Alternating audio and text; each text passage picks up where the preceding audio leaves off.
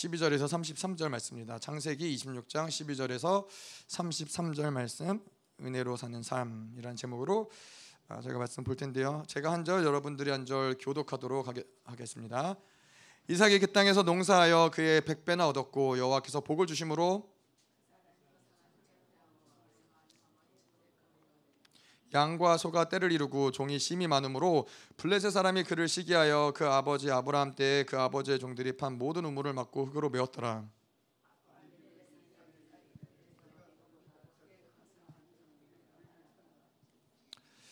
이삭이 그곳을 떠나 그랄 골짜기에서 장막을 치고 거기 거류하며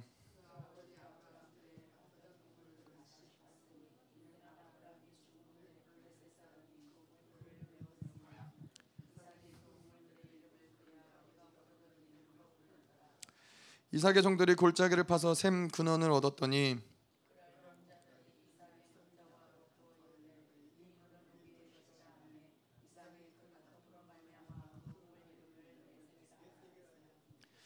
또 다른 우물을 팠더니 그들이 또 다툼으로 그 이름을 신나라 하였으며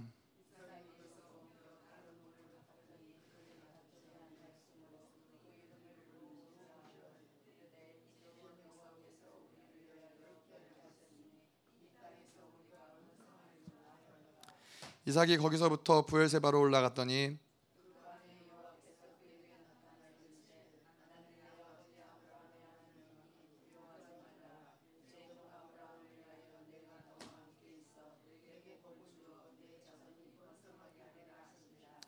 이삭이 그곳에, 그곳에 제단을 쌓고 여호와의 이름을 부르며 거기 장막을 쳤더니 이삭의 종들이 거기서도 우물을 팠더라.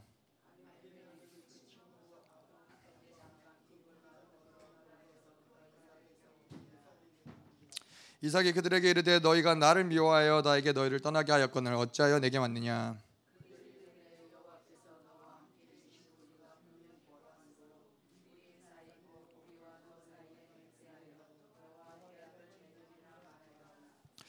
너는 우리를 해하지 말라. 이는 우리가 너를 범하지 아니하고 선한 일만 내게 행하여 내가 평안하게 가게 하였음이니라. 이제는 너는 여호와께 복을 받은 자니라.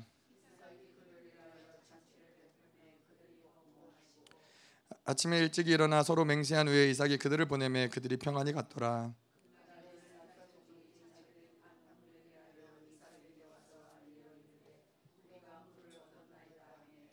같이 읽겠습니다. 그가 그 이름을 세바라 한지라. 그러므로 그 성읍 이름이 오늘까지 부엘세바더라.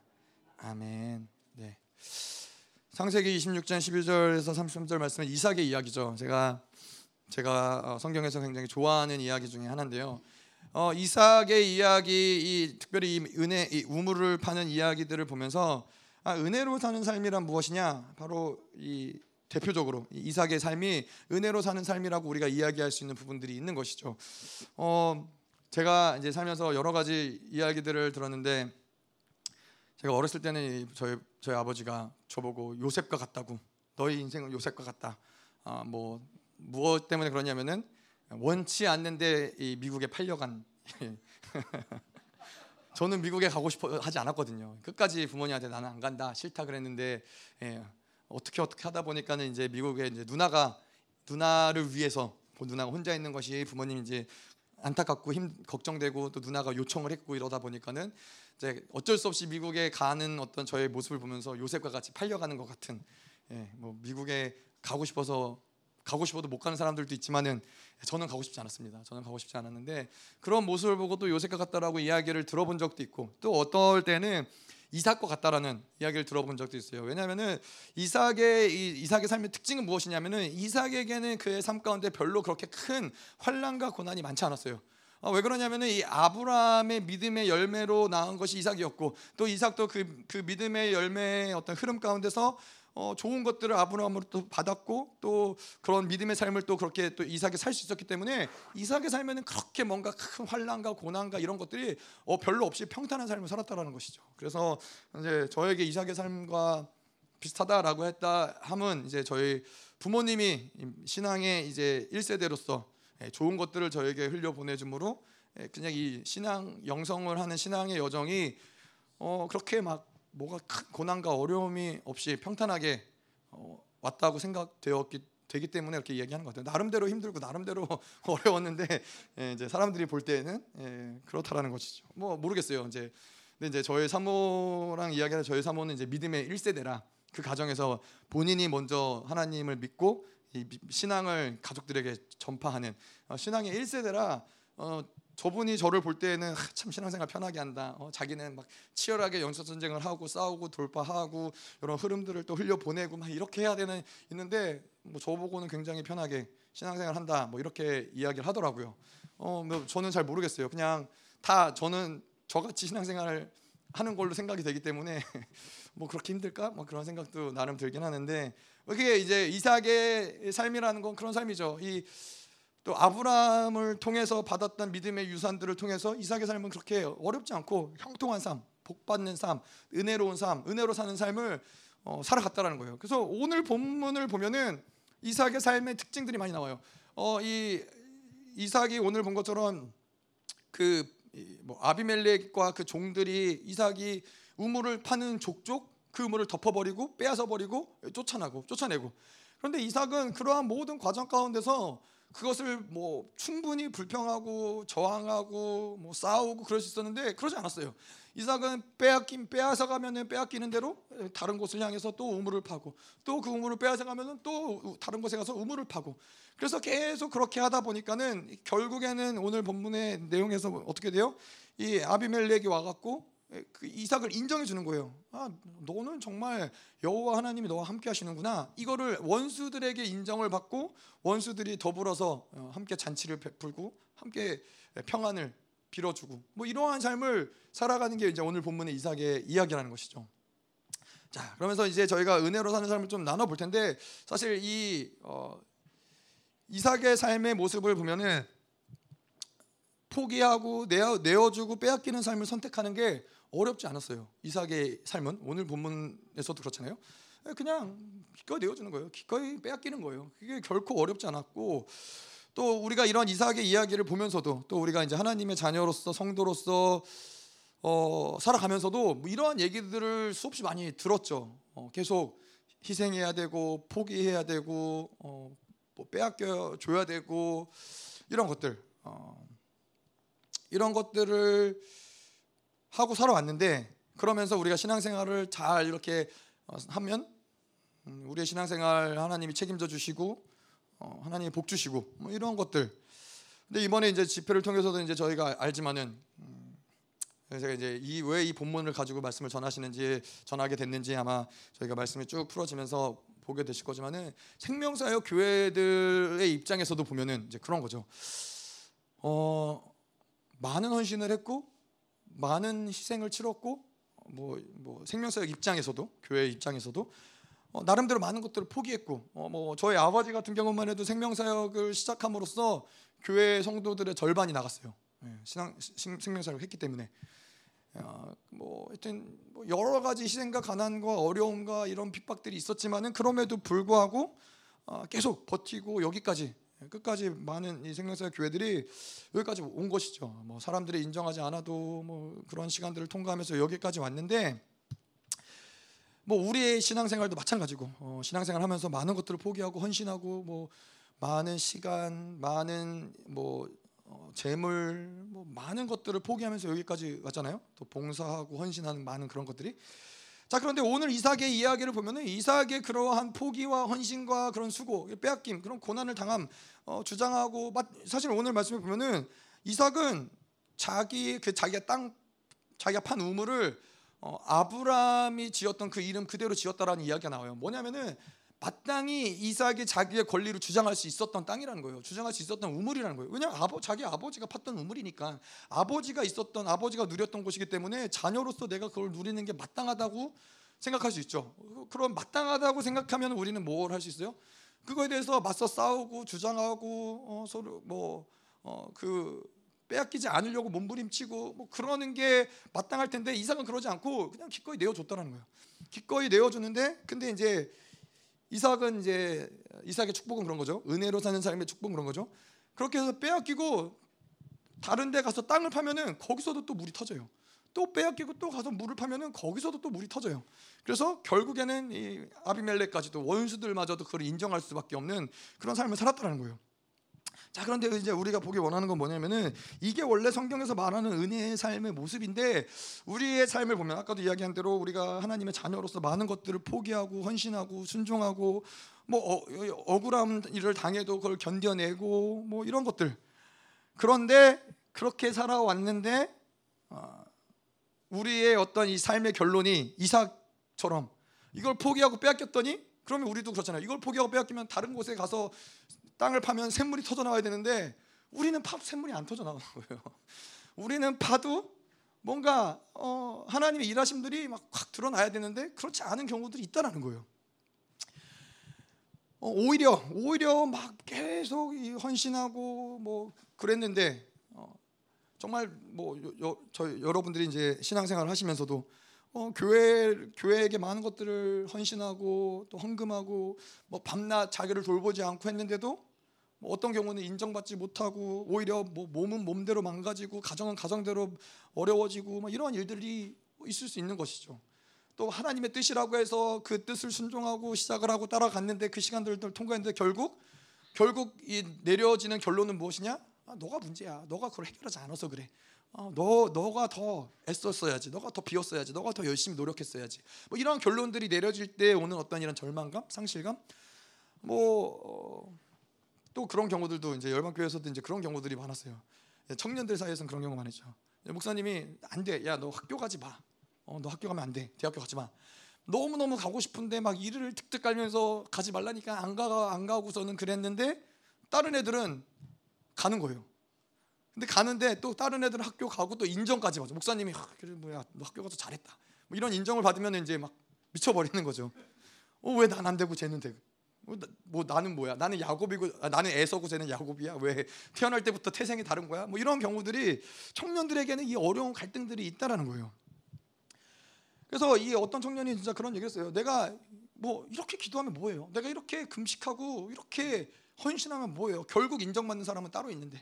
결국 근데 이런 얘기들이 사실 그 열방교회 뭐 청년들뿐만 아니라 교회에서 많이 있어요. 나는 정말 많이 헌신하고 했는데 늘 늘 그 교회에서 인정받는 사람은 따로 있는 거예요. 그러니까는 이 어떤 이 상실감, 절망감 뭐 이런 것들이 있을 수 있는 거죠. 어, 생명사역 교회들도 뭐 이거 생명사역 교회 아무도 안 들을 테니까 편하게 얘기해도 되겠죠. 누가 들으실란가? 뭐 안 들었겠죠. 뭐 저희 부모님도 잘 안 듣는 것 같은데 뭐 누가 들으시겠어요? 그래서 이 생명사역 교회들 그렇잖아요. 아니, 내 우리가 이렇게 이십 년 동안 생명사역을 위해서 헌신하고 열심히 애쓰고 노력하고 많은 것들을 포기하고 막 어 뭐 뭐 정말 없는 뭐 넉넉해서 해외 집회를 따라다니는 게 아니라 없는 가운데서 성도들의 눈물과 같은 헌금을 가지고 해외 집회를 참석을 했는데 했는데 이제 남겨준 건 아무것도 없는 것 같은 거. 이제는 뭔가 어 뭐 일 세대 생명사역은 끝났다. 다음 세대가 중요하다. 뭔가 버려진 것 같은 그런 느낌들, 그런 마음들. 어, 뭐 오히려 열방교회 사역자들이 인정받고 그러는데 어, 진짜 생명사역 목회자들은 아무것도 아닌 것 같은, 오히려 문제의 아이인 것 같은 아, 그러한 상황들을 보면 거기서 오는 이런 상실감, 절망감들이 있다라는 거죠. 자, 그런데 이, 저희가 이러한 어떤 이 하나님을 믿고 살아가면서 헌신하고 포기하고 뭐 어, 그러는 것들, 뭐 가난을 선택하고 이런 것들이 그런 것들 자체가 문제라기보다는 어떠한 부분에서 잘못된 포인트들이 있을 수 있다는 거예요. 본질적으로 맞는 질서는 이삭과 같은 질서가 맞는 질서라는 거예요. 우리가 하나님의 자녀로서 기꺼이 원수, 원수일지라도 우리가 내어줘야 될 것들을 내어주고 빼앗겨도 그것이 문제가 되지 않고, 하나님이 오히려 그것들, 우리의 희생과 포기를 하나님께서 오히려 갚아주시고 복주시고 원수의 목전에서 상을 베풀어 주시는 것들이 원래는 올바른 질서인데, 많은 경우들이 우리의 신앙생활의 모습도 또 어떤 이런 생명사역의 안에서의 모습들도 그렇지 못한 경우들, 그게 이제 목사님이 이야기한 어떤 그러한 어, 눈물을 눈물의 호소에 같은 맥락인 거죠. 아, 하나님이란 분이 그런 분이 아닌데 왜 이렇게 교회들이 무기력하고 왜 이런 하나님의 자녀들이 왜 이렇게 많은 영광을 빼앗길 수밖에 없었는가, 이런 어떤 이런 탄식들. 자, 그런데 오늘 이 본문에서 좀 그런 부분에서 답을 찾자면 그런 거예요. 이 사실 이 우물 사건이 있어서 가장 중요한 포인트가 되는 구절이 어디냐? 십이 절, 십삼 절인 거예요. 십이 절, 십삼 절에 뭐라고 나와 있냐면은 이삭이 그 땅에서 농사하여 그의 백배나 얻었고 여호와께서 복을 주심으로 그 사람이 창대하고 왕성, 왕성하여 마침내 거부가 되었다. 이삭에 포기하고 헌신하고 그럴 수 있는 그 시작이 무엇이냐? 하나님께 복을 받았다라는 거예요. 거부가 되었다라는 거예요. 어, 자, 뭐 이삭이 여기서 백 배나 복을 받았대잖아요. 아니 백 배나 복을 받았는데 뭐 우물 하나 포기하는 거 못하겠어요? 그럼 뭐 포기하고 그런 거 어렵지 않겠죠. 음, 근데 사실 우리는 이제 신앙생활 하면서 신앙생활 처음 하면서도 그렇잖아요. 뭐, 뭐 저희도 그런 얘기하지만 이타적인 삶을 살아야 된다. 어, 계속 뭐 다른 사람을 위해서 헌신하고 포기해야 된다. 그러다 보니까는 이 우리의 모든 신, 신앙생활의 시작이 희생과 가난과 포기로 시작을 해서, 그런데 이, 이 신앙생활 쭉 해가는데도 여전히 우리의 신앙생활의 모습은 계속 가난과 결핍과 포기와 여전히 여전히 계속 그 이 패턴이 바뀌지 않는 그런 신앙생활의 모습들이 있다는 거죠. 그래서 이 은혜, 오늘 본문의 말씀 보면은 은혜의 삶을 살아가는 데 있어서 중요한 핵심이 뭐냐? 복을 받아 거부가 되었다는 거예요. 자, 거부가 되었기 때문에 은혜의 삶을 어, 살았다라는 건데, 어떻게 들으면 이게 좀 헷갈릴 수 있어요. 이게 무슨 기복신앙이냐? 그래서 일단 복이 중요하냐? 복을 받아야 되냐? 뭐 복 받는 게 중요한 거냐? 어, 근데 복을 받는 삶이 오늘 말씀의 본문 안에서는 은혜의 삶이라는 거예요. 뭐 물론 가난하고 그렇다고 가난하다, 우리가 가진 것이 없다 그러면 뭐 저주고 은혜가 없는 삶이냐, 어, 그런 맥락이 아닌 거죠. 이걸 이해하기 위해서는, 자, 오늘 그래서 이 이삭의 은혜의 삶을 누리고 기꺼이 빼앗기고 헌신하고 포기하는 삶을 통해서 복을, 오히려 복을 받고 이러한 삶을 이해하기 위해서는 바로 어, 이 복을 받았다라는 것을 이해할 수 있어야 되고, 하나님의 복이 무엇이냐라는 것을 볼 수, 보, 봐야 되는 필요가 있다는 것이죠. 그래서 이 하나님의 복에 대해서 또 오늘 이 말씀의 전체적인 어떤 흐름 가운데서 우리가 좀 같이 보기 원하는 거는 히브리서를 좀 볼게요. 히브리서 육 장을 전체적으로 좀 볼 거예요. 그래서 사실은 오늘 창세기 이십육 장보다 히브리서를 더 좀 아마 보게 될 거예요. 그래서 히브리서 육 장을 좀 펴주시고요. 자, 히브리서 육 장을 쭉 좀 뭐 간략하게나마 좀 볼 텐데요. 자, 일단 우리가 하나님의 복을 이해할 필요가 있는데, 복이라는 개념이라는 것 자체가 이 성경에서 나오는 굉장히 큰 범위의 개념이에요. 많은 것들을 품어내기 때문에 크다라고 이야기할 수도 있고, 또 이 창세기부터 요한계시록까지 모든 이 성경 육십육 권의 흐름 가운데 흐름을 꿰뚫고 있는 흐름이 또 흐름 가운데 하나이기 때문에 큰 범위 안에서의 어, 어떤 표현이라는 것이죠. 하나님의 복이라는 것이. 음. 자, 왜냐하면 이 하나님의 복이라는 것은 하나님이 인간을 창조하시면서 인간을 향해서 가지신 하나님의 본질적인 계획, 의도, 이게 복이라는 거예요. 그래서 우리가 잘 알다시피 아담을 창조하시고 하나님이 뭐라 그래요? 복을 주시고 예, 생육하고 번성하고 예, 충만하여 이 땅을 정복하고 다스려라. 복을 주셨다라는 거예요. 이게 하나님이 이 창조와 뗄래야 뗄 수 없는 부분들, 하나님 복을 주셨다. 그리고 또 아브라함에게, 아브라함을 부르실 때도 뭐라 그러죠? 아브라함이 아브라함에게 복을 주시죠. 뭐 이삭도 오늘 본 것처럼 이삭도 하나님의 그 복을 전면적으로 받아들이고 그 복을 받은, 복 받는 삶을 살아간 것이고, 또 복음서에도 우리가 알다시피 우리가 이 목요일 때 하지만은 팔복에 대해서, 팔복에 대해서도 하나님 복 주시는 분이라는 어떤 이런 부분들 보고 있고, 요한계시록 요한계시록도 복에 대해서 끊임없이 하나님이 이러한 이 땅에서 이 의복을 빨아서 정결케 하는 자들은 복이 있다라고 이야기하는 것이고, 계속 이 어린 양을 따라가는 자들이 복이 있다라고 얘기하는 것이고, 계속 복에 대해서 이 성경 육십육 권은 그 복의 흐름들을 계속 이야기하고 있다는 것이죠. 자, 근데 오늘 히브리서 육 장을 좀 볼 텐데요. 사실 오 장 후반부부터 육 장 초반부까지는 이, 이 초보에 대해서, 신앙의 초보에 대해서 이야기하고 있어요. 근데 일 절에서 팔 절까지 우리가 좀 이 부분만 좀 볼 텐데, 어, 초보에서 벗어나라. 히브리 기자가 히브리 공동체에게 제발 초보에서 벗어나라. 아, 그리고 이제 성숙을, 성숙으로 나아가라. 이런 얘기를 하는 거예요. 근데 여기서 말하는 성숙은 뭐냐면은 실질적인 삶의 열매들을 이야기하고 있어요. 삶에서 드러나야, 마땅히 드러나야 될 권세들, 능력들, 어떤 이런 성품들. 어, 우리가 아까도 이야기한 것처럼 하나님의 교회라면, 하나님의 자녀라면 마땅히 드러나야 될 열매들을 드러내는 게 성숙한 자의 모습이라는 거죠. 자, 그런데 이제 일 절부터 이 절까지는 이 초보에 대해서 이야기하고 있는데, 일 절 이 절은 그러므로 우리가 그리스도의 도의 초보를 버리고 죽은 행실을 회개함과 하나님께 대한 신앙과 세례들과 안수의, 안수와 죽은 자의 부활과 영원한 심판에 관한 교훈의 털을 다시 닦지 말고 완전한 대로 나아갈지니라. 이러한 이 교훈의 털을 다시 닦지 말라는 거는 이 초보에 머물러 있지 말라는 거예요. 여기서 말하는 것들은 뭐예요? 이 진리, 뭐 이런 것들이 잘못된 게 아니라 진리가 가지고 있는 아주 기초적인 부분들, 어, 뭐 조직신학적인 어떠한 부분들, 이러한 이론에 머물러 있지 말아라, 이런 것이죠. 하나님께 대한 신앙, 그건 뭘 얘기하는 거예요? 하나님은 누구시냐? 그분은 어떤 분이시냐? 뭐 신론이라고도 이야기할 수 있는 것이죠. 그리고 세례들과 안수, 뭐 세례들과 안수는 여러 가지 이야기할 수 있지만은 결국엔 세례라는 것은 우리가 이 새로운 존재로서 거듭남의 거듭남의 사건인 것이고, 또 이게 교회 안으로서 교회됨의 어, 확증으로서 그것을 증거하는 것이 세례인 것이고, 안수라는 것은 우리가 교회 안에서 성장하는 성장하는 가장 중요한 하나의 흐름이 바로 안수받는 전이, 전의를 통해서 안수를 통해서 우리가 이런 것들을 성장해 나아가는 것이죠. 그래서 어 뭐 구원과 성장에 관한 것들을 이야기하는 것이고요. 부활과 영원한 심판은 뭐 종말 마지막 때 죽은 자들의 부활과 또 하나님의 영원한 심판에 대해서 이야기하는 종말론적인 것들을 이야기한다고 이야기, 어, 볼 수 있는 것이죠.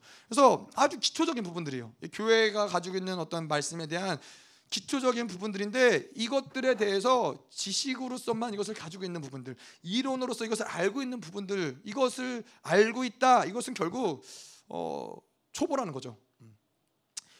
어, 그리고 이, 이러한 초보의 신앙생활의 문제는 이 후반부에 나오지만은 어, 아니죠. 육 장 일 절 후반부에 보면은 죽은 행실을 회개함.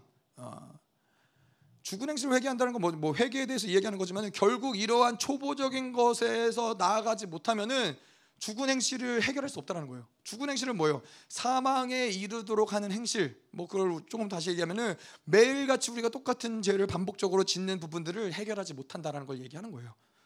근데 많은 교회들이 어, 이러한 곳에 머물러 있는 교회들이 많아요. 많은 교회들이 가르치는 것, 뭐 교리를 가르치거나 성경 공부를 한다거나 제자 훈련을 한다거나, 이러한 부분들이 다 이 지식에 머물러 있는, 초보에 머물러 있는 모습들이라는 것이죠.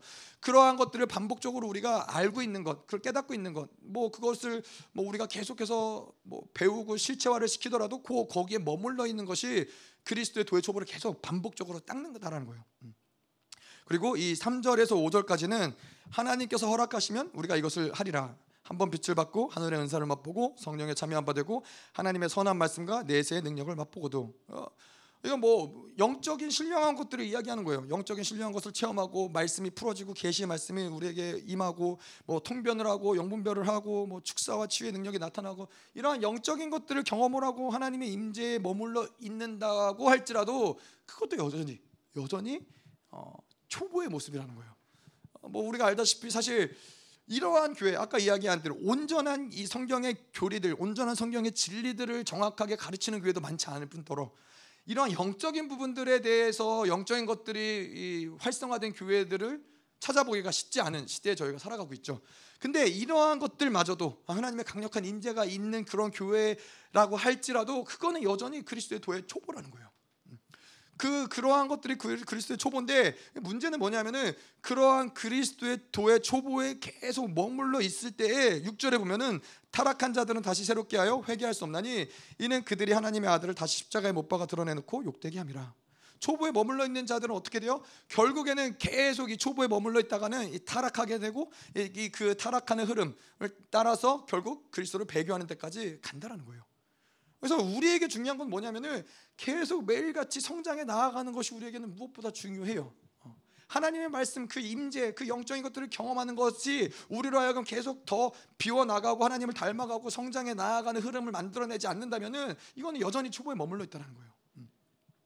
왜 이 매일같이 성장하는 게 중요하냐? 이건 생명이 본질이 그렇기 때문이라는 거예요. 생명의 본질은 계속 우리로 하여금 자라나게 하고 성장하게 하고 움직이게 한다는 것이죠. 근데 이 성장이 멈춰지고 굳어지면은 예수님을 배교하는 데까지 갈 수 있다는 거예요. 자, 그래서 내가 오늘 오늘 하루 동안 내가 성장하지 않았다. 아, 뭔가 어떤 영역에서도 하나님이 하나님을 닮아가거나 뭐 성장한다라는 것은 우리가 그럴 수도 있지만, 이게 결국 뭔가를 내가 회개하고 돌이킨 것들, 그것이 결국엔 성장의 한 부분인 것이죠.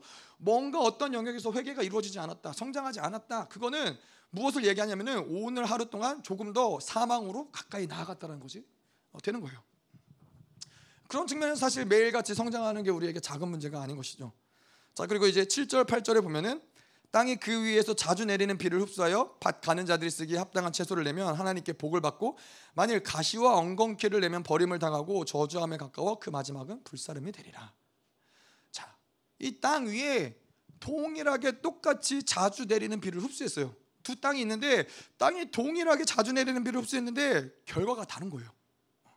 두 땅 모두에서 이야기한 것처럼, 우리가 지금 이전에 이야기한 것처럼 하나님의 진리를 맛보고 놀라운 영적 세계를 처, 체험하고 두 땅이 모두 다 하늘에서 내리는 비를 공동, 공통적으로 경험을 했는데, 어떠한 땅은 이, 그 삶에 합당한 열매를 내고 어, 또 어떤 땅은 그 삶에서 가시와 엉겅퀴를 어, 내고 버림을 당하는 땅이 있다는 거예요. 어, 계속 이 제가 아까 말씀드린 목사님이 하셨던 그 말씀의 울림이 그런 거죠. 아니 똑같이 생명사역 가운데서 똑같이 하나님의 말씀을 보고 똑같이 영광을 보고 똑같이 그 하나님이 일하신 그 영광스러운 교회가 무엇인지 그 진리를 맛보고 모든 하나님의 영적인 것들을 체험하고 치유의 역사, 뭐 축사의 역사, 모든 것들을 다 경험을 했는데, 어떠한 땅에서는 하나님이 뭐 기뻐하시는 열매들이 맺어지고 어떠한 땅에서는 가시 엉겅퀴가 났다는 거예요. 도대체 왜? 그럴 수가 없는데 그럴 수가 없는데 도대체 왜 어떻게 이런 일들이 일어났느냐? 그것이 사실 고민인 것이죠. 예전에 예전에 예전에 있었던 일인 것 같아요. 우리 나단이가 그런 적이, 조엘이랑 조엘가 집을 아주 엉망을 만들어놨어요. 집을 엉망을 만들어놔갖고 저희 저희 사모가 집에 들어왔는데 막 어, 깜짝 놀래고 화가 난 거죠. 그래서 애들을 이제 막 혼내키는 거예요.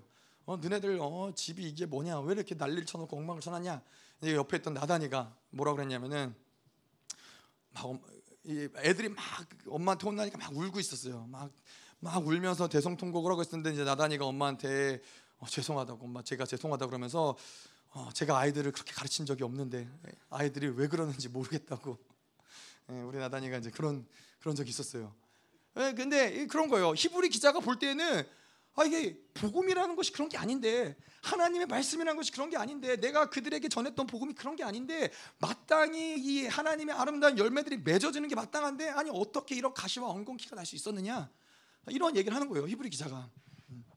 하나님의 교회라면은 그의 영광이, 그의 권세와 그의 능력이, 그의 종기가 그 교회 가운데 마땅히 드러나야 되는데 그게 드러나지 않는 게, 않는 게 이상하다는 거죠.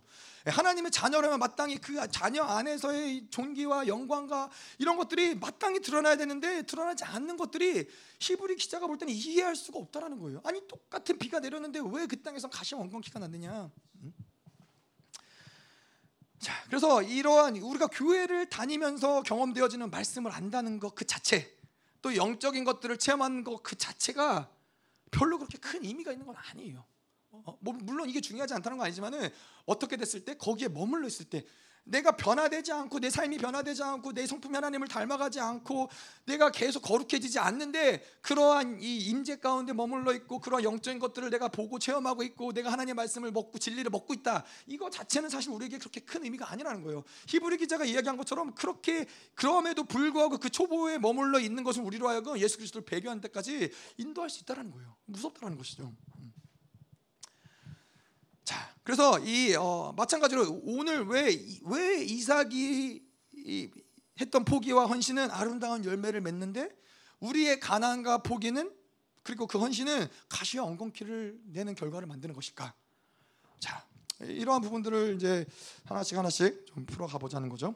자, 육 장 구 절을 볼게요. 육 장 히브리서 육 장 구 절. 사랑하는 자들아, 우리가 이같이 말하나 너희에게는 이보다 더 좋은 것, 곧 구원에 속한 것이 있음을 확신하노라. 자, 왜 우리가 초보에 머물러 있느냐? 왜 열매를 맺지 못하느냐? 왜 성장하지 않느냐? 왜 우리와 우리의 포기와 희생의 삶이 여전히 가시와 엉겅퀴를 내는가에 관한 답이 어, 여기에서 우리가 볼 수 있는 거죠. 너희에게 더 좋은 것, 곧 구원에 속한 것이 있음을 이야기하고 있어요. 자, 구원에 속한 것, 뭐 어떻게 이해할 수 있죠?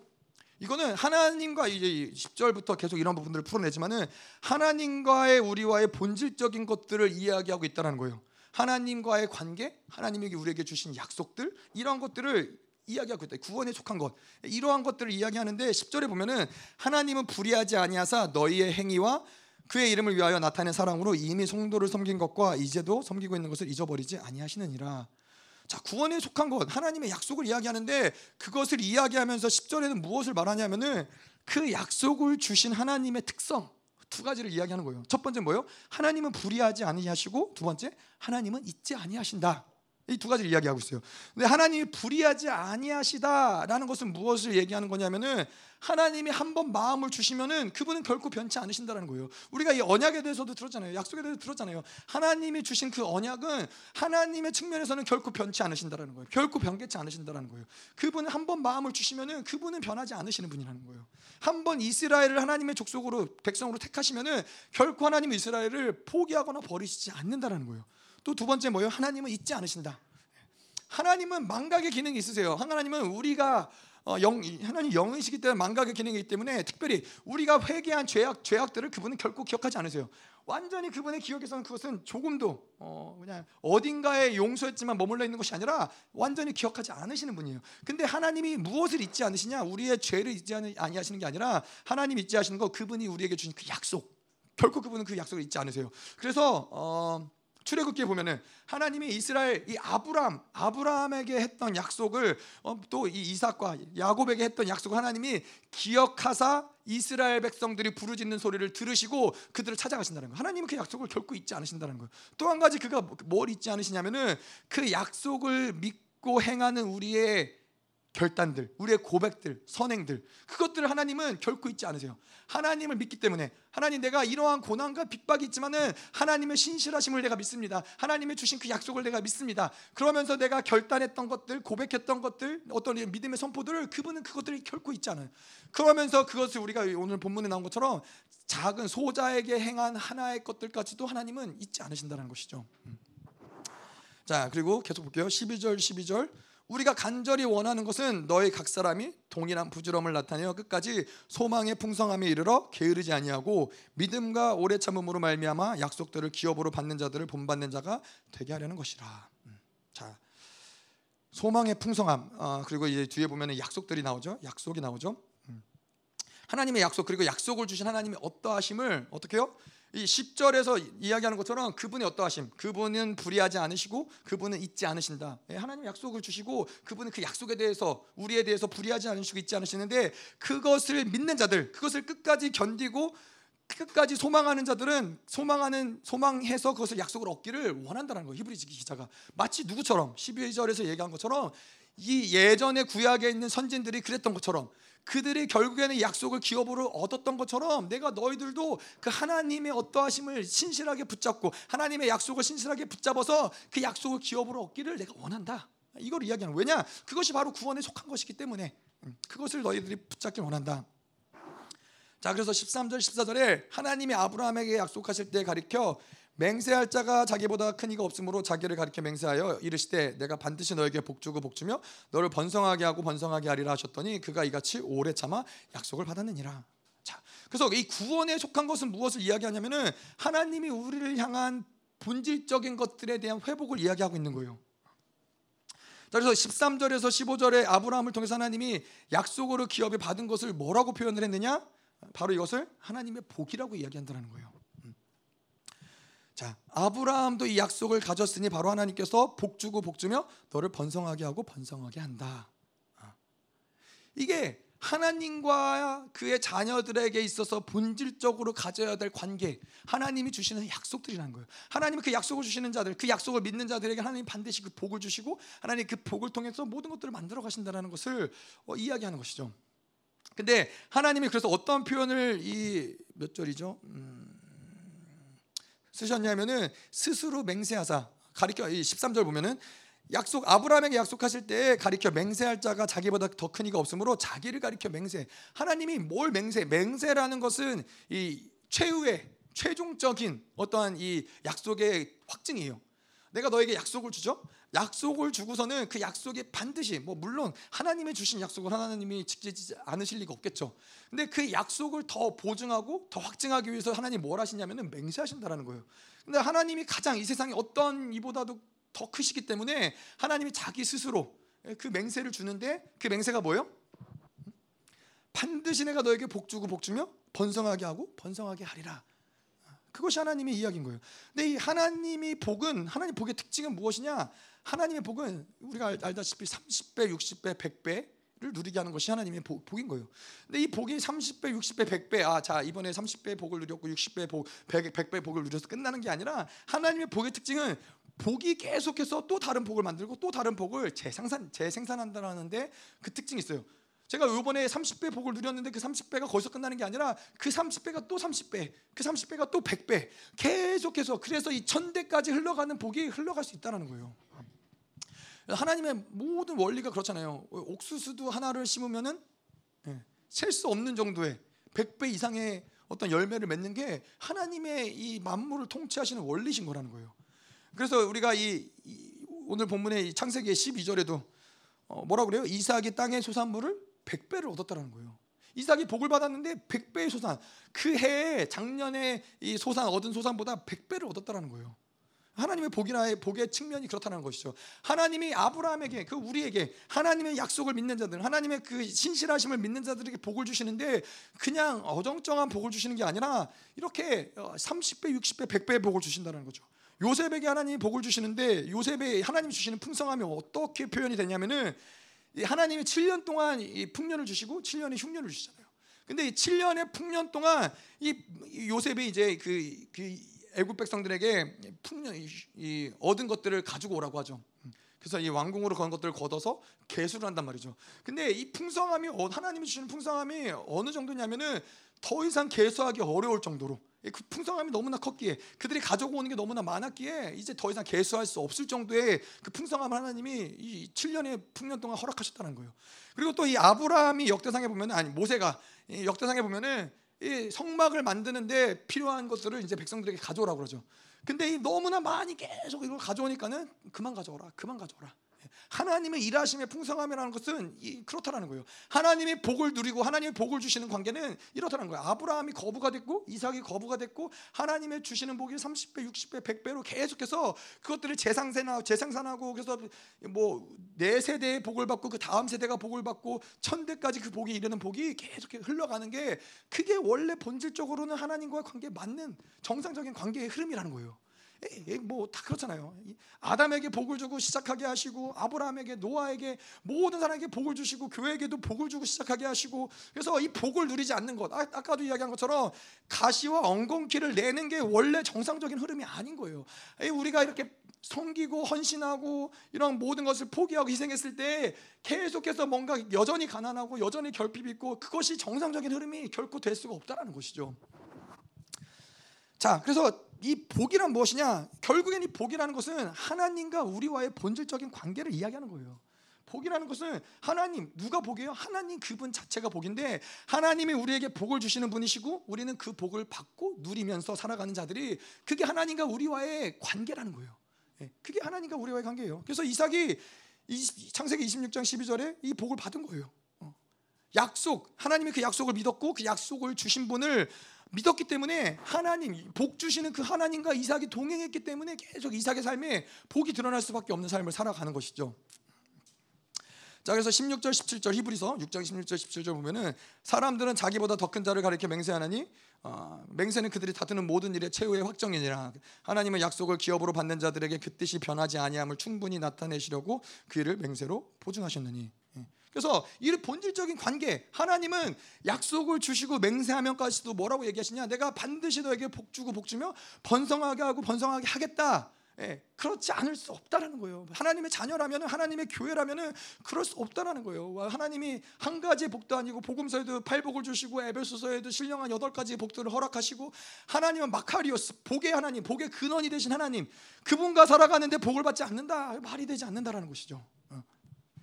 그래서 하나님의 강한 의지, 내가 반드시 너와의 그런 관계를 맺겠다, 하나님의 강한 의지예요. 그 뜻이 변하지 아니함을 충분히 나타내시라고 그 일을 맹세로 보증했다. 하나님의 강력한, 우리를 향한 강력한 의지가 그거라는 것이죠. 자, 그래서 히브리서 육 장을 좀 정리를 해보자면 그런 거예요. 첫 번째로 초보에서 벗어나라.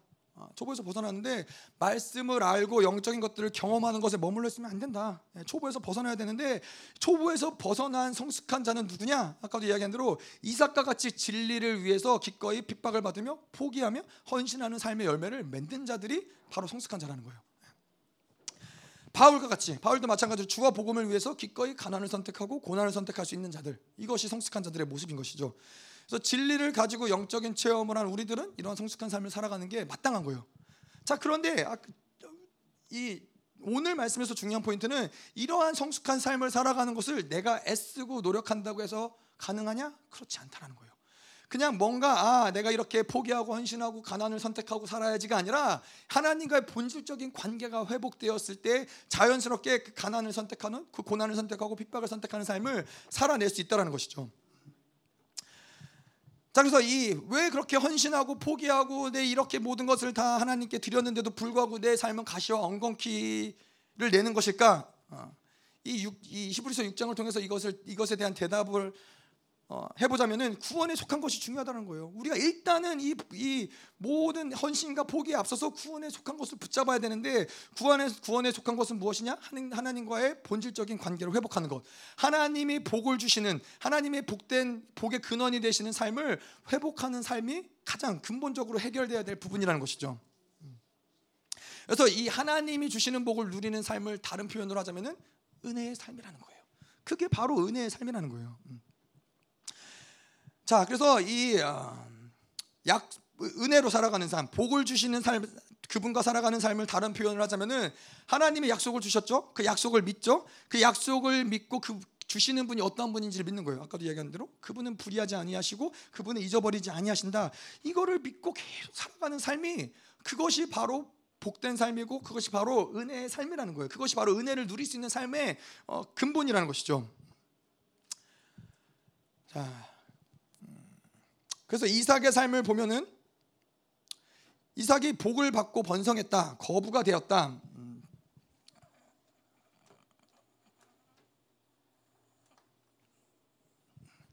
자, 이삭이 이런 이런 것들을 복을 받고 번성하고 거부가 되었다. 이건 뭐예요? 하나님의 약속을 본질적으로 어, 받아들이고 그 은혜 삶을 살았다는 걸 얘기하는 거예요. 왜 그가 복을 받았느냐? 이게 사실 중요한 거죠. 백 배나 되는 복을 받은 그가, 그래서 번성하고 거부가 된 그 근원이 무엇이냐, 이게 중요한 건데, 바로 이 하나님 복을 주시고, 하나님, 하나님은 복을 주시는 분이시고 이삭은 그 복을 누리는 그 관계가 만들어졌기 때문에 이삭이 그 복을 누릴 수 있었다는 거예요. 자, 음, 그래서 우리가 말하는 복이라는 것은 육적인 어떠한 풍성함, 육적인 번성함, 이거를 누리는 부자가 됐다, 이것이 은혜의 삶이다라는 것을 이야기하는 것이 아니라 하나님과의 관계성을 이야기하는 것이죠. 복을 주시는 그분과의 관계성을 우리가 이야기하는 것인데, 이렇게 은혜로 살아가는 사람들의 특징이 무엇이냐? 바로 빼앗기는 게 문제가 안 되는 거예요. 우리가 이삭을 보았지만, 이삭의 오늘의 본문을 통해서 이삭의 모습을 보았지만 빼앗기는 게 문제가 되지 않는 삶을 살아가는 거예요. 포기하는 게 문제가 되는 삶을 살아가는 거예요.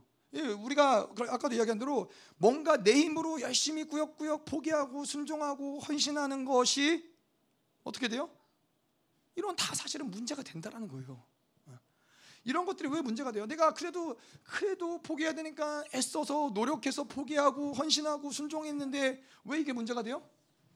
결국은 내가 애써서 노력하고 헌신하고 포기한 삶은 결국은 그것들이 풀어지지 않을 때, 아까도 이야기한 대로 가시와 엉겅퀴를 낼 때 하나님을 향한 원망과 불신과 절망으로 열매를 맺기 때문에 그렇다라는 거예요. 뭐 그렇다면 아무것도 하지 말아야 되냐? 그런 게 아니죠. 우리의 초점은 초점은 무엇이냐? 복 주시는 그분과의 관계가 온전하게 되는 것이 무엇보다 중요하다는 거예요. 자, 은혜로 사는 자에게는 정말 이런 게 문제가 안 돼요, 여러분. 포기하는 게 왜 문제가 안 돼요? 아, 포기하고 기꺼이 내어주는, 이삭이 우물을 포기하고 원색에 내어주는 게 왜 문제가 안 돼요?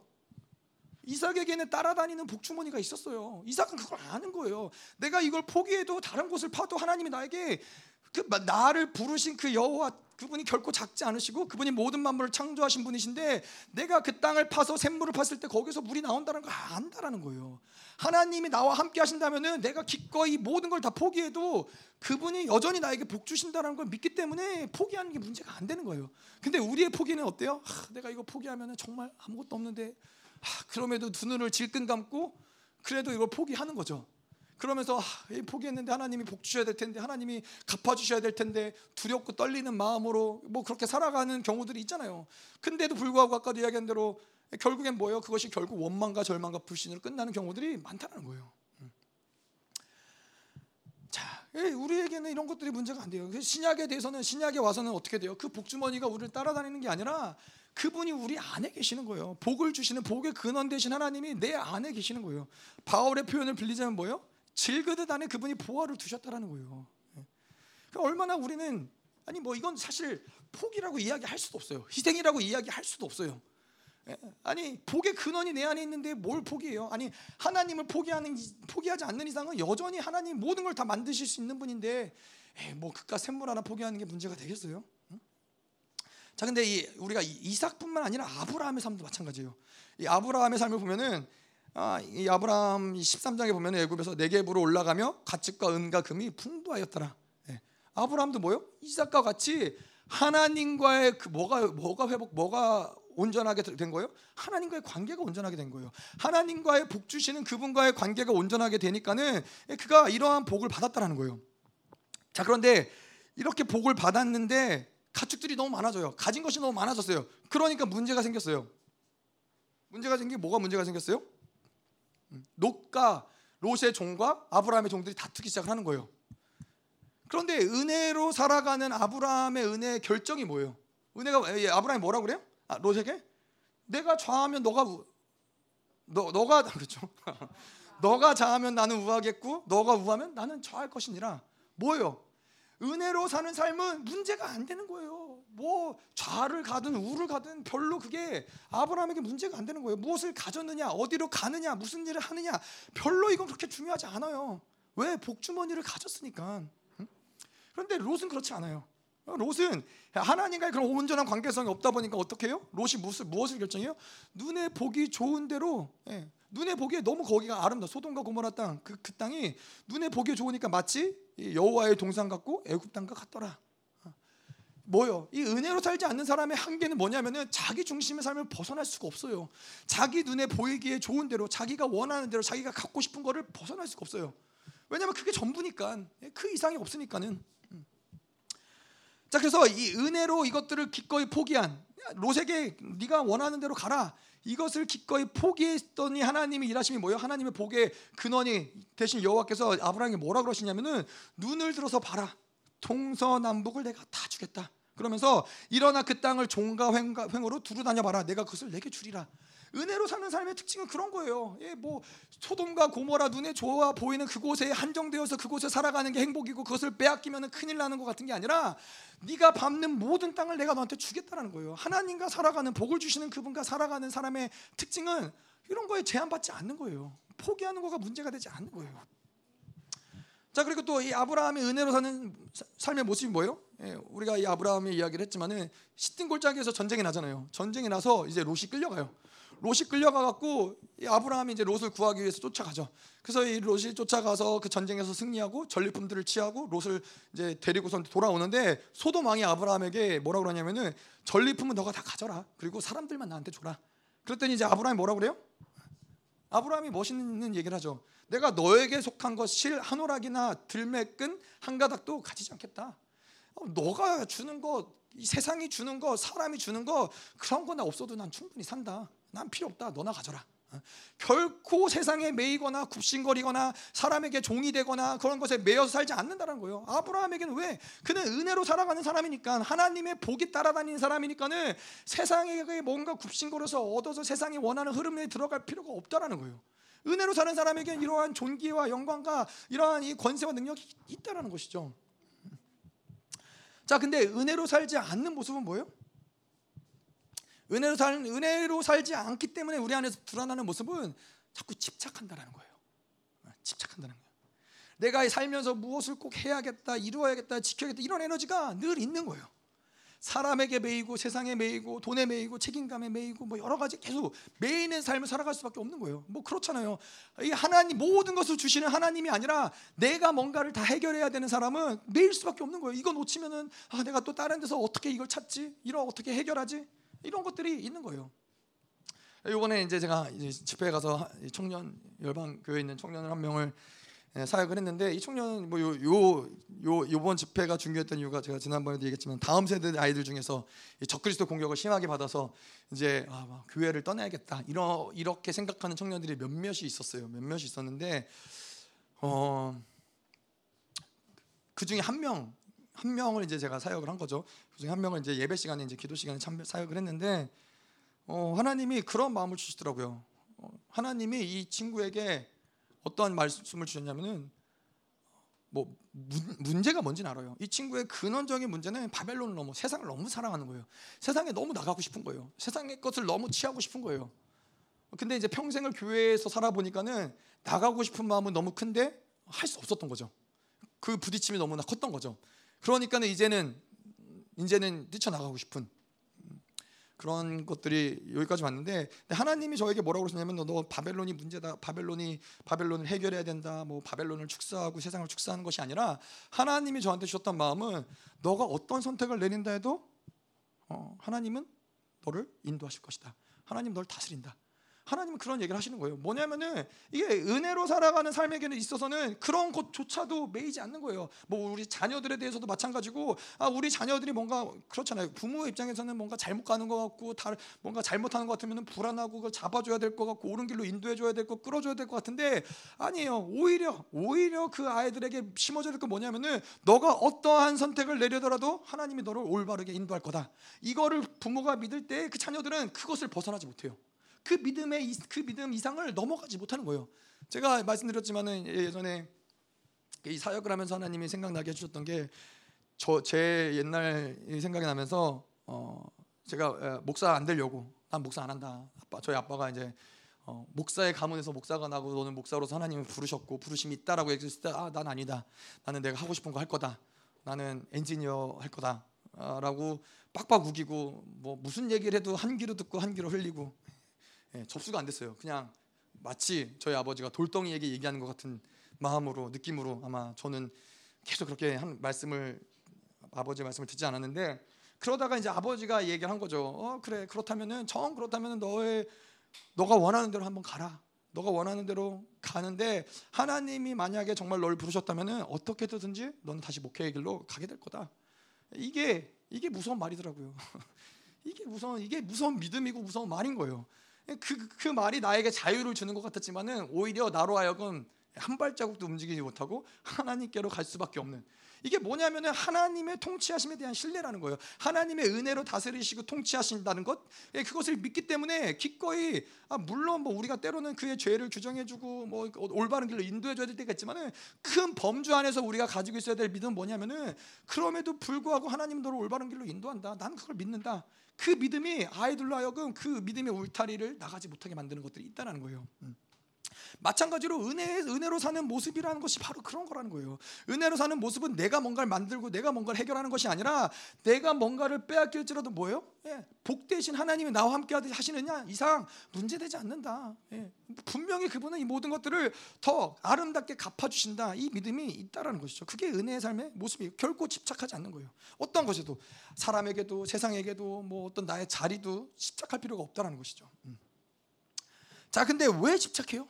아까도 이야기했지만은 내 힘으로 살아가서 그렇고 자기로 살아가는 것도 그렇지만은, 집착, 특별히 더 집착하는 사람들의 특징은 뭐냐면은 빼앗기고 찢기고 상처받은 이 경험들이 있기 때문에 그래요. 그런 눌린 어떤 그런 삶의 경험들이 있기 때문에 큰일 날 것 같은 거예요. 돈이 없으면 큰일 날 것 같은 거예요. 그 사람 사람한테 배신당하면 큰일 날 것 같으니까는 그 사람한테 막 계속 맞춰줘야 되고 잘해줘야 되고 막 이런 것들, 이런 것들이, 그러한 경험들이 있기 때문에 그것을 내가 붙잡으려고 그러는 거예요.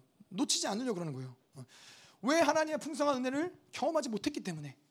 뭐 이런 경우도 있어요. 이 용서를 받아도 우리는 그렇잖아요. 하나님 앞에 우리가 용서받는다는 건 뭐예요? 내가 나의 죄를 한 번 용서하시고 두 번 용서하시고 세 번 용서하시고 영원토록 나의 죄를, 그분이 반복적으로 죄를 진다 할지라도 그분이 용서하신다는 걸 믿는 거죠. 근데 중요한 건 뭐예요? 그 믿는 믿음이 우리로 하여금 아까도 이야기한 것처럼 죄를 짓지 않을 수 있는 근원이 된다는 거예요.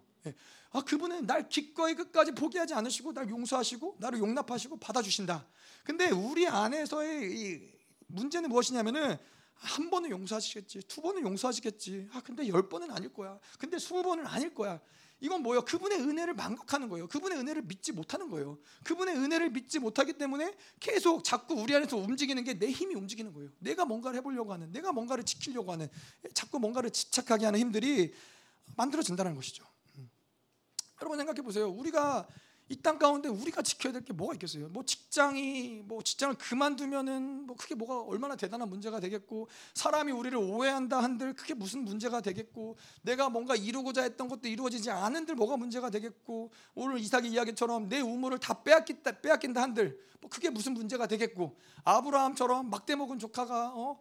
삼촌이 먼저 결정하시고 선택하십시오. 그게 올바른 거지만은, 예, 지가 먼저 지 좋은 땅 찾아갖고 선택해서 간다 한들 뭐 그게 또 뭐가 문제가 되겠고, 박해가 오고 내가 가진 재산을 빼앗기고 생명을 빼앗긴들 문제가 되지 않는다라는 거예요. 왜 문제가 되지 않아요?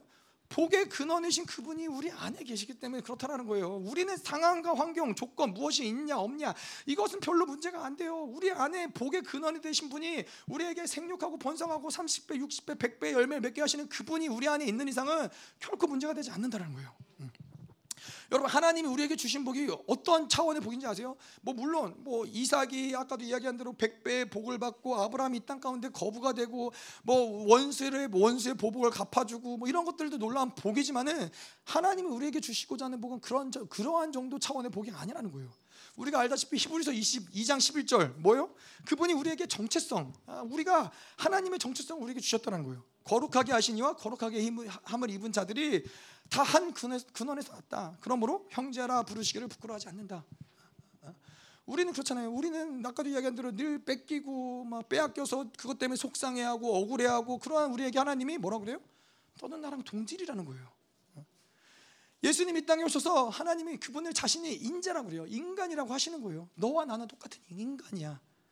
그분이 우리의 정체성을 입으시고 또 우리로 하여금 같은 영광으로 우리를 인도해 가신다라는 거예요.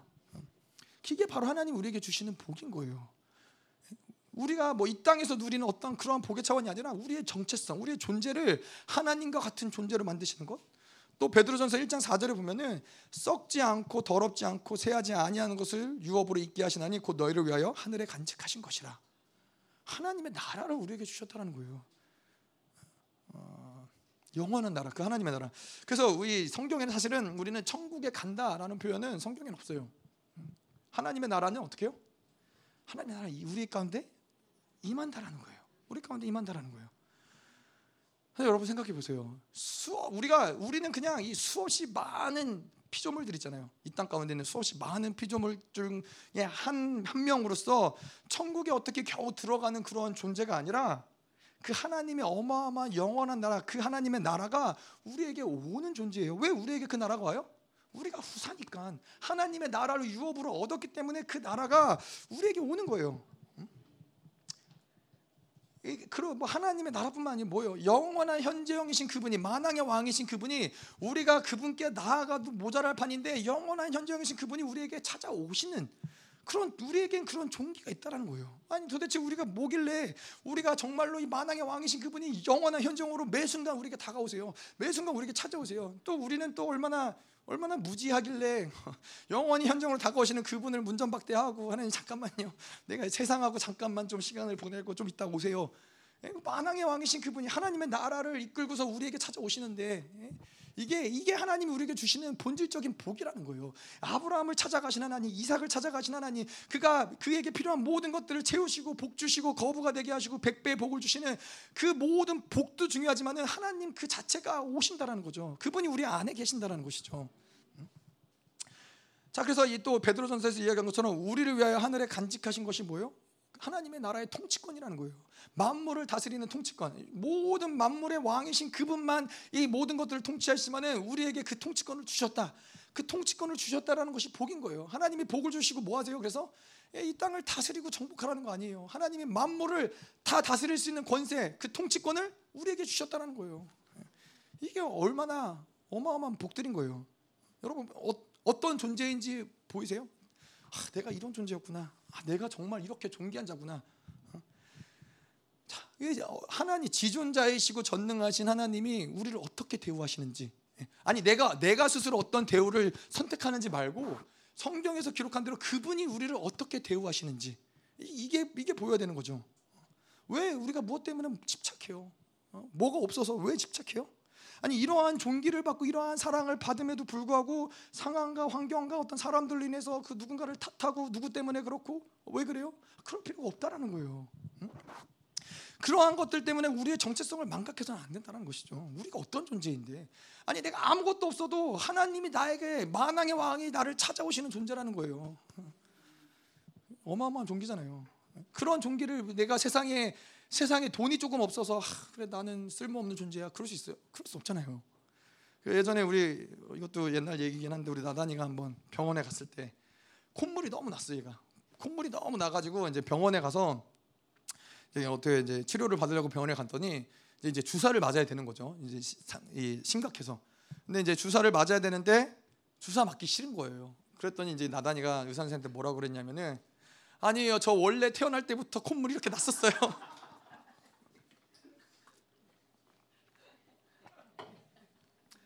아니 그렇게 정체성을 주사 한 방에 팔아먹으면 안 된다는 거죠. 아니 부모님이 어?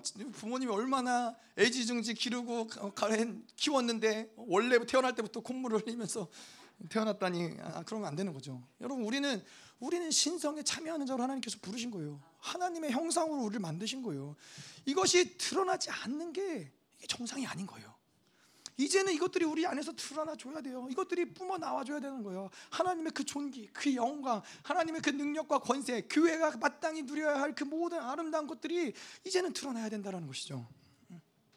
자, 그런데 마지막으로 이제 우리 한 가지 볼 텐데, 자, 그렇다면 어떻게 이렇게 은혜의 삶을 누릴 수 있느냐? 어? 우리가 뭐 아까 이야기한 대로 그분을 신뢰하는 게 중요하죠. 그분이 어떠하심, 그분의 신실하심, 이거 신뢰하는 게 중요한데, 제가 보니까는 이삭이나 아브라함이나 이렇게 복을 누리는 과정 가운데 일어났던 일들이 있어요. 근데 그게 무엇이냐면은 창세기 이십육 장에 보면은, 우리가 이십육 장 봤죠? 오늘 본문 말씀에.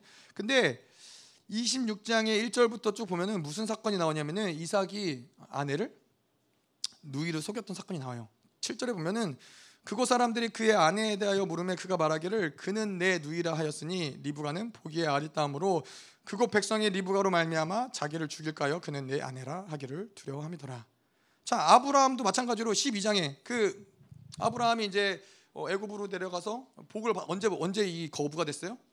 애굽으로 내려가서 아내를 팔아먹고 어 이제 그러다가 이제 올라오죠. 올라올 때 이제 롯과 헤어지기 전에 그 장면에서 이제 아브라함이 복을 받았다라는 말씀이 나오잖아요.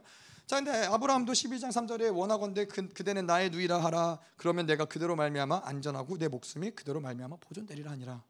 아, 뭐예요?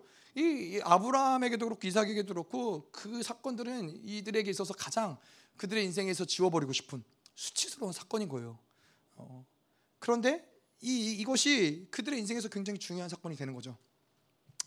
이, 이 정말로 어떻게 보면 수치스럽고 지워버리는 어떤 최악의 사건이지만은 어, 이 사건을 통해서 그들은 은혜의 삶으로 들어갈 수 있는 어, 통로가 됐다는 거예요.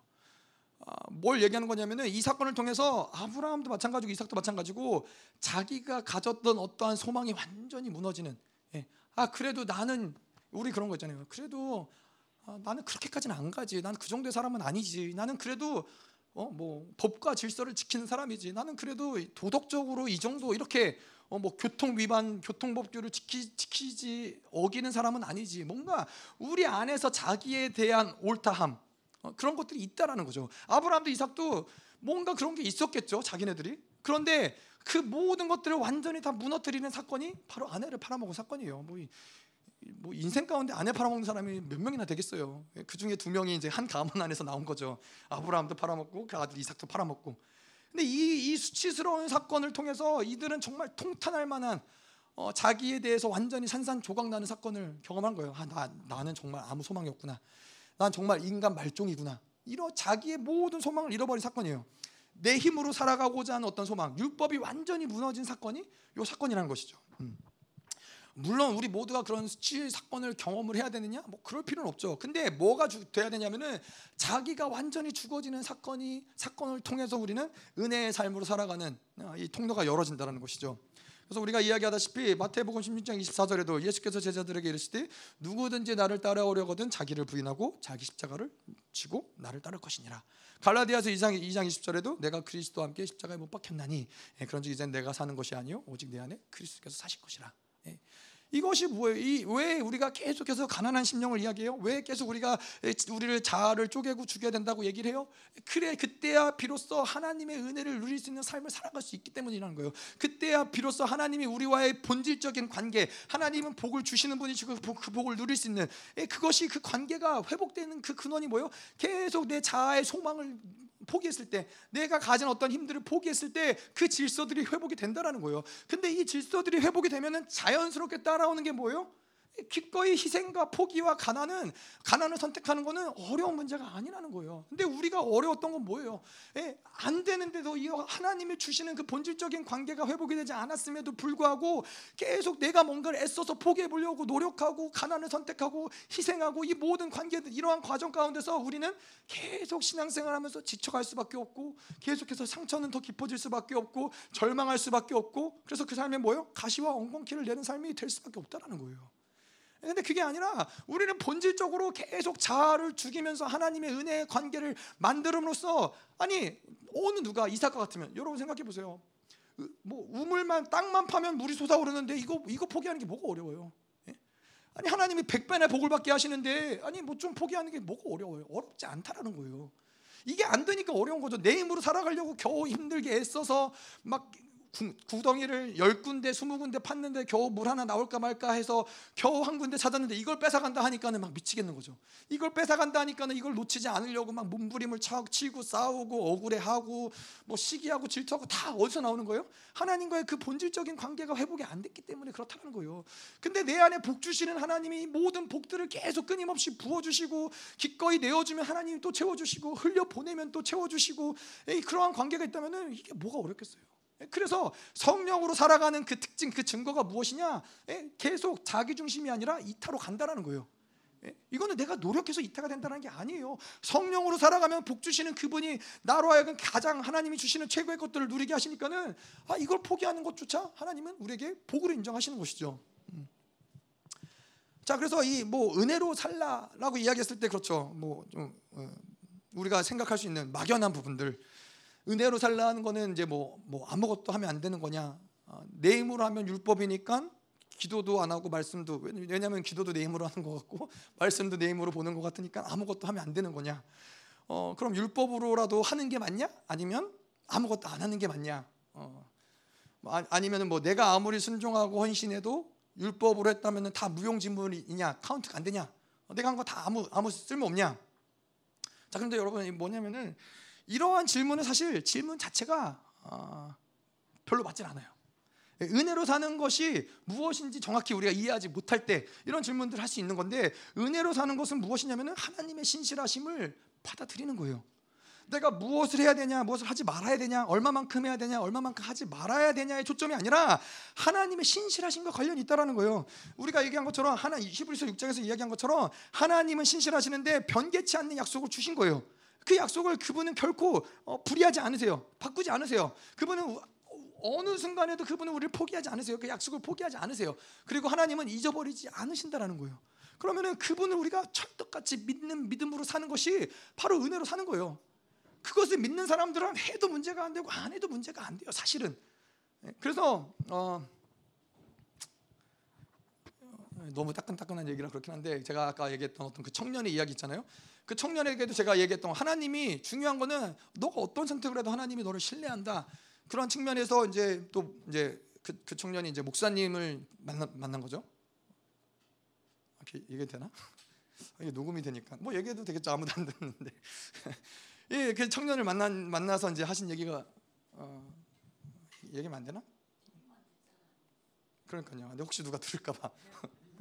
아, 이거 비밀이에요. 비밀인데. 혹시 누가 들어도 비밀이에요. 그런데 그 목사님이 내려진 그 처방이 무엇이었냐면은, 그 친구에게는, 모든 사람에게 아니에요. 그 친구에게는, 그 친구의 처방이 무엇이었냐면은, 너가 무엇을 하든 간에 어, 일단은 너가 원하는 대로 해라. 그게 처방이에요. 핸드폰을 하고 싶냐? 핸드폰을 해라. 어, 집회 가기 싫으냐? 가지 말아라. 이게 처방이에요. 이게 일반적으로 적용되는 부분은 아니에요. 일반적인 하나님의 말씀은 아니에요. 그 친구에게 필요한 지금은 그게 하나님의 일하심인 거예요. 근데 이제 제가 그 이야기를 저도 이제 저도 이제 사역을 했으니까, 그 친구랑 이제 사역을 했으니까는 그 얘기를 들으면서 이제 제가 깨달은 건 뭐냐면은, 하나님의 일하심은 그렇다는 거예요. 이 친구에게 지금 중요한 부분은 뭐였냐면은, 이 친구가 늘 시달려왔던, 이건 하면 돼, 안 돼. 아, 이걸 하면 하나님 기뻐하지 않아. 늘 이 자라오면서 억압되었던 뭐 세상에 대한 욕구와 갈망함은 큰데, 그것보다 더 컸던 것이 율법으로 계속해서 눌려왔던 이런 부분들. 그래서 이 계속 시달리고 죄책감과 이런 율법에서 일단 걷어내야 될 부분들은, 어, 이, 이 율법으로 가려진 부분들을 걷어 내고자 하는 게 하나님의 지금 이, 이 친구에게는 어, 하나님 일하심의 순서라는 것이죠. 그래서 이게 뭘 믿는 거냐면 하나님의 신실하심을 믿는 거예요. 하나님의 신실하심을 통해서 하나님이 이 친구가 혹 그럴지라도, 그래서 한 가지 조건은 뭐냐면은 하지만은 너가 이것이 죄라고 느껴질 때는 그때 그것을 회개하라고. 어. 하나님이 그, 여러분 우리 생각할 때 하나님 우리보다 굉장히 크신 하나님이라는 거예요. 우리는 그런 게 염려되잖아요. 아니 근데 뭐 우리 자식들 막 그렇게 해, 해갖고 잘못되면 어떡하지? 아 그러면 이것도 하지 마, 저것도 하지 마, 저기도 가지 마, 저기도 가지 마. 근데 하나님은 우리의 생각보다 크시다라는 거예요. 우리의 문제는 그 믿음이 없는 게 문제인 거죠. 아, 그럼 큰일 날까 봐 두근두근거리고 이게 문제인데, 하나님의 일하심은 그것보다 너무나 크시는데 우리의 믿음이 그 크신 하나님의 믿음과 동일해질 때 이런 것들은 문제가 안 된다는 거예요. 뭘 하냐 마냐, 얼만큼 해야 되냐 얼만큼 하지 말아야 되냐, 이 차원으로서 하나님은 일하시는 게 아니라는 거예요. 그분의 신실함은 믿으니까, 하나님은 별, 변치 않으시니까, 하나님은 결코 잊지 않으시는 분이니까, 그분은 반드시 그 약속을 성취하시는 분이라는 걸 믿기 때문에 율법의 어떤 행위들조차 어떤 이런 하냐 마냐의 문제는 결코 문제가 되지 않는다는 것이죠.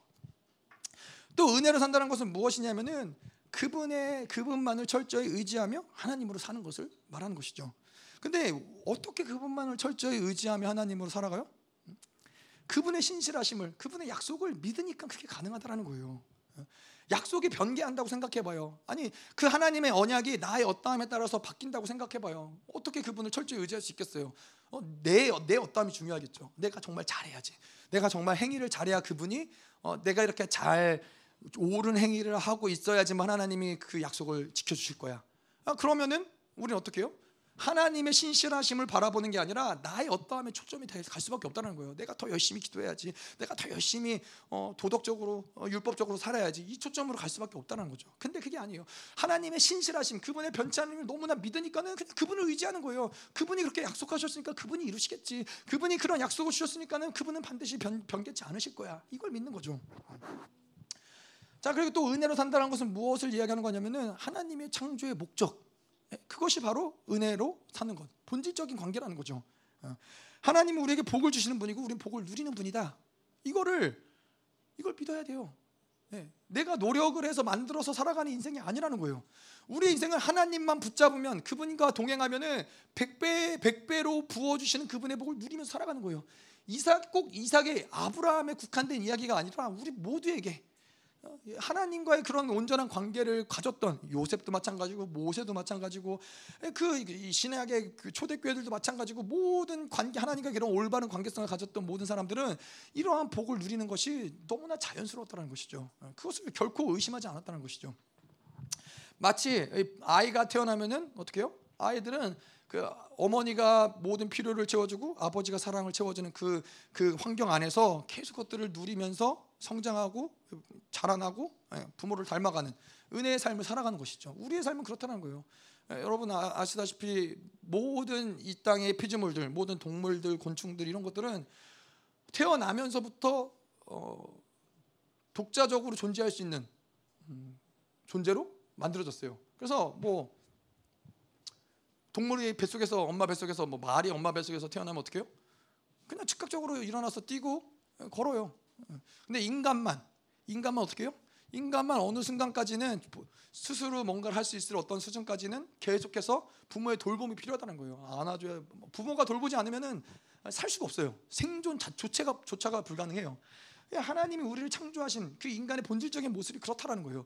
하나님이 부어주시는 사랑, 그 은혜, 그 모든 복들을 받고 누리고 그 관계 가운데 있을 때 우리는 성장할 수 있고 자라날 수 있고 존재할 수 있다는 것이죠. 그게 바로 은혜의 삶이라는 거예요.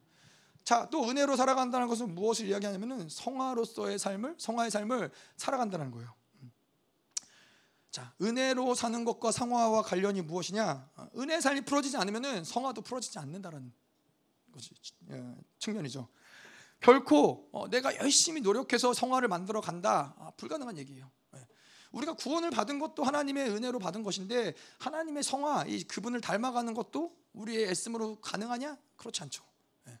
하나님이, 내가, 우리 많은 착각이 그런 거잖아요. 이, 내가 너를 이렇게까지 구원해주고 건져줬는데, 죽을 죽을 애를 건져줬는데 이제는 좀 네가 알아서 해봐 라고 하나님이 우리를 그렇게 대우하신다고 생각하는 거. 우리 스스로도 아 그래 이 정도는 내가 좀 어떻게 알아서 잘 해봐야지 라고 생각하는 게 우리의 큰 착각이에요. 아니에요. 우리는 철저하게 존재 자체가 하나님을 의지하지 않고는 살 수 없는 존재예요. 하나님이 부어주시지 않으면은 살 수 없는 존재라는 거예요. 너가 적어도 이 정도는 해야지라는 어떠한 숙제를 하나님이 우리에게 남겨주신 적이 없으세요. 우리의 숙제는 계속 그분을 바라보는 거예요. 해바라기처럼 계속 그분만을 바라보고 바라보면은 그분이 먹이시고 입히시고 살리시고 온전케 하신다는 것이죠. 그래서 이 은혜의 삶을 살아가면서 만들어지는 삶이 무엇이냐? 바로 성화의 삶이라는 거예요. 마치 비유를 하자면은 십자가를 만난 사건, 우리를 그 십자가에서 만나서 우리를 구원하시고 거룩하게 하신 사건이 그분이 우리에게 와서 프로포즈를 한 사건과 같다면, 큰 사건이죠. 그런 사건 같다면은 성화의 삶이라는 건 뭐냐면은 매일매일 성령과 동행하고 그분과 살아가면서 모든 영역 가운데 성령과의 삶을 통해서 그분의 사랑을 받아들이고 그분이 우리에게 말씀하시는 걸 듣고 그분의 선물을 받으면서 그분과 동행하면서 살아가는 삶이 바로 성화의 삶이라는 거예요. 그래서 성화의 목적은 우리가 성화되고 영화되는 것이죠. 근데 맞지만 또 틀려요. 왜냐하면 성화는 어떤 목적이라기보다는 성화는 결과예요. 어떤 것이 결과냐? 성령과 매일매일 살아가는 삶의 결과로서 드러나는 게 성화이지, 성화가 되기 위해서 우리가 뭔가 이 땅에서 애쓰고 노력하는 게 아니라는 거예요. 아까도 이야기했지만 성화가 목적이 돼버리는 순간 우리는 어떤 내, 내 율법적인 힘이 나올 수밖에 없어요. 아, 내가 거룩해지려면 내 뭔가 힘을, 아니에요. 우리는 우리의 초점은, 이 땅에 살아가는 초점은 매일매일 성령과 살아가는 거예요. 그분과 살아가다 보면 자연스럽게 그분을 닮아가는 것이고 온전해지는 것이고 영화로워지는 것이 자연스러운 모습이라는 것이죠. 그래서 우리의 문제는 성화되지 않는 게 문제가 아니라, 변화되지 않는 게 문제가 아니라 성령과 살아가지 않는 게 문제라는 것이죠. 그래서 뭐 성화라는 것이 어떤 측면에서는 무거운 것이죠. 내가 나를, 자아를 죽여야 되고 포기해야 되고 계속 변화돼야 되는 어떤 이, 이 어떤 신앙의 음, 선배들이든 어떠한 이, 제가 뭐 책을 읽으면서도 성화라는 것을 들었을 때는 무거운 느낌이 좀 있어요. 어, 좀 어떤 이 무게감들이 좀 있는 부분들이 있는데, 사실 성화는 그렇게 생각하기보다는 아까도 이야기한 대로 오히려 성화라는 거는 성령 하나님과 우리와 연애를 한다라고 생각하는 게 오히려 제가 볼 때는 더 옳은 표현인 것 같아요. 연애하는 시간이기 때문에 두 사람이 있으면은 뭐요? 어디를 가든지 뭐 그렇게 중요하지 않아요. 무엇을 하는지 그렇게 중요하지 않아요. 두 사람만 있으면은 문제되지 않는 것이죠. 아무것도 안 해도 서로 마주만 보고 있어도 좋은 거예요. 뭐 어두운 길을 간들, 뭐 넘어진들, 실수를 한들, 뭐 이거는 결코 뭐 그거 자체가 문제되지 않아요. 두 사람이 함께만 한다면. 그래서 뭐 우리가 그렇잖아요. 신앙생활하다 보면 아, 이 내가 풀어내지 못한 이 죄가 문제인 것 같아. 아, 내가 풀어내지 못한 이, 이 어둠이 문제인 것 같아. 상처가 문제인 것 같아. 묶임이 문제인 것 같아라고 생각을 하잖아요. 아니요. 아까도 얘기한 것처럼 뭐가 문제예요? 성령과 살아가지 않는 게 문제인 거예요. 성령과 살아가면은 내 죄의 문제, 모든 어둠의 문제, 모든 이 상처의 문제 그분이 해결하지 못하실 리가 없다라는 거죠. 근데 우리의 문제는 그분과 살아가지 않는, 은혜로 살지 않는 게 문제가 된다라는 것이죠. 그래서 이 은혜로 사는 삶이란 무엇이냐? 이 성화의 과정을 걸어가는 삶인 거예요. 무겁고 힘들고 어두운 길이 아니라 그냥 성령과 함께라면 어디든지 기쁘게 갈 수 있는 거예요. 나의 문제가 있음을 그분이 뭐 모르는 것도 아니고, 나의 어둠이 있음을 그분이 모르는 것도 아니지만 그분이 나를 선택하셨고 그분이 나와 함께하기를 기뻐하시고 그분이 나를 책임지시고 그분과 함께 걸어가는 거예요. 그러다 보면은 닮아가는 것이죠. 자, 그래서 결론적으로 우리가 오늘 이 말씀을 좀 정리를 하자면 그런 거예요. 이삭은, 우리가 이삭의 이야기를 보면서 이 창세기의 말씀을 뭐 오늘 말씀, 오늘 전에도 이 말씀들을 여러분들 알고 계셨고 보았게, 보셨겠지만은 핍박을 받고, 이삭의 핍박을 받고 빼앗기는 모습을 보고 뭐 그가 싸우거나 자기의 어떤 의를 주장하거나 우길 수 있었지만은 그것들을 포기하고 자신의 것들을 기꺼이 내어주고 희생하는 모습을 보면서 우리도 그런 도전을 받는 거죠. 하, 내가 나도 하나님의 자녀라면 기꺼이 내어주고 포기하고 원수를 갚지 않고 눈에는 눈, 이에는 이를 갚는 삶을 살아가는 것이 아니라 기꺼이 포기하고 희생하는 삶을 살, 살리라라는 어떠한 이러한 도전을 받고 그랬었지만은, 근데 이제 그러한 모습을, 그러한 마음이 들지만 또 동시에 우리 안에서 어떤 마음이 들어요? 아, 근데 내가 또 이렇게 희생하고 포기하면 나만 억울한 거 아니야? 또 나만 빼앗기는 거 아니야? 그래도 아무것도 변하지 않는 거 아니야? 뭐 이러한 우리 안에서의 이런 두려운 마음들, 음. 이런 마음들이 우리 안에서 올라오는 것도 사실은 한편으로는 어, 사실이었던 것도 하죠. 그 쓰라린 마음들이 우리 안에 있는 것도 사실이긴 한 것이죠. 근데 오늘 말씀을 통해서 우리의 초점은 무엇이냐? 희생과 헌신과 포기, 뭐 그것이 초점이 아니라 그럴 수 있었던 조건들, 이삭이 왜 그렇게 할 수 있었냐? 이삭이 왜 기꺼이 그것들을 다 내어줘도 문제가 되지 않았냐? 그것은 바로 복되신 하나님과 그가 가졌던 구원에 속한 것, 하나님의 신실하심, 그것을 가졌기 때문에 이삭에게는 그것이 문제가 되지 않았다는 거예요. 자기의 소망이 완전히 죽어지는 그 수치의 순간들을 통과하면서 이삭은 자기가 죽어지고 하나님을 의지할 때 하나님은 반드시 복 주시는 하나님은 그분의 그분의 어떠하심을 이삭에게 계속 한량없이 부어주신다는 것이죠. 그것이 바로 은혜의 삶이라는 거예요. 자, 그래서 우리가 이렇게 반드시 복 주시고 복 주시며 번성케 하시고 번성케 하시는 하나님을 믿으셔야 되는 거예요. 그분의 신실하심, 그분의 변개, 변개치 않으심을 믿어야 된다는 거예요.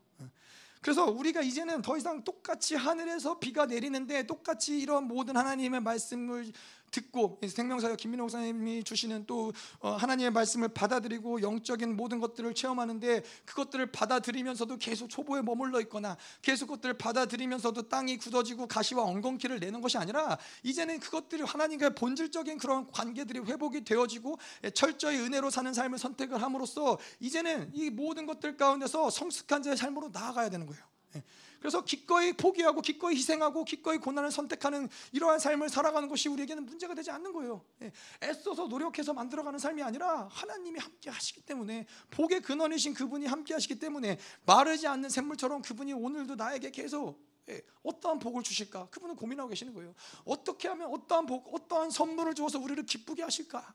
하나님은 그들 늘 그런 고민을 해요. 여러분들도 뭐 그러실 수 있잖아요.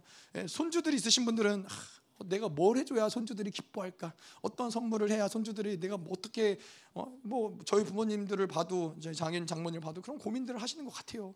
근데 하나님이 그렇다라는 거예요. 하나님이 그냥 복을 주시는 분이 아니라 그냥 하나님이 뭐 하나님의 정체성이 복의 근원이니까 복을 주시는 분이 아니라 그 복의 복을 주시는 그 근간도 무엇이냐? 우리를 사랑하시기 때문이라는 거예요.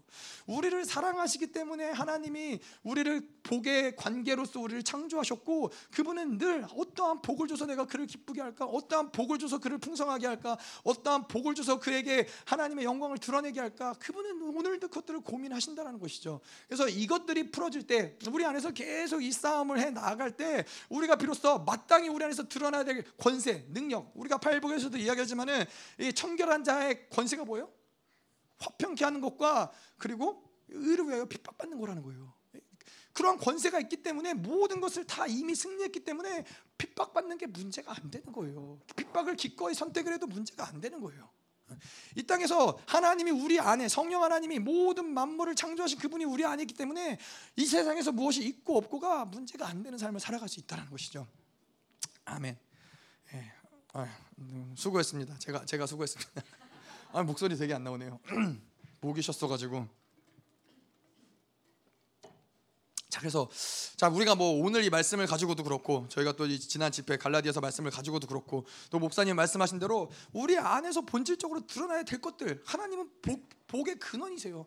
그 복을 주시기 원하시는 것, 하나님은 모든 하나님의 자녀에게 복을 주시고 시작을 하시잖아요. 이미 우리 안에 그 모든 것들을 주셨는데 하나님 이제는 이것들이 드러나야 될 때가 되었습니다. 하나님 하나님 이 복이 우리 안에서 멈춰있는 것이 아니라 삼십 배, 육십 배, 백 배의 복이 우리 안에 드러날 뿐만 아니라 이것들이 계속 흘러가서 우리의 자녀에게도 다음 세대에게도 하나님 그 우리의 그 다음 세대에게도 계속 흘러가는 것들이, 그것이 하나님의 교회의 본질임을 믿습니다. 하나님 하나님 이 땅에 이 교회가 세워진 것은 단지 우리가 우리가 이곳에서 무엇을 잘 먹고 잘 사는 것이 아니라 하나님의 복이 이 땅의 모든 구석구석 흘러가는 것이 이 교회의 본질임을 믿습니다. 하나님 교회가 가져야 될 마땅한 영광, 마땅한 하나님 모든 능력과 권세, 이제는 그분이 우리와 함께 하시기 때문에 이것들을 드러내시옵소서.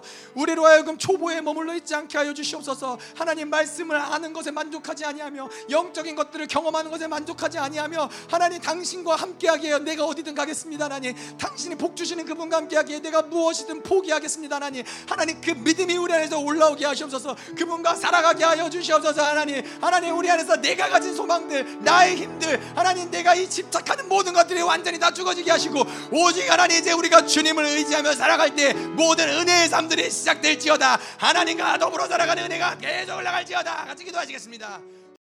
이제는 교회 머리 대신 우리 구주 예수 그리스도의 은혜와 아버지 하나님의 끝없는 사랑과 성령 하나님의 내주교통위로 충만케 하신 역사가 하나님 오늘도 복되신 그분과 살아가기로 결단하는 사랑하는 성도들과 그 가정과 직장과 자녀와 기업과 비전 위에 이 나라 민족과 전 세계에서 파, 파송된 사랑하는 선교사들과 생명사역과 열방교회 위에 이제로부터 영원토록 함께 있을지어다. 아멘.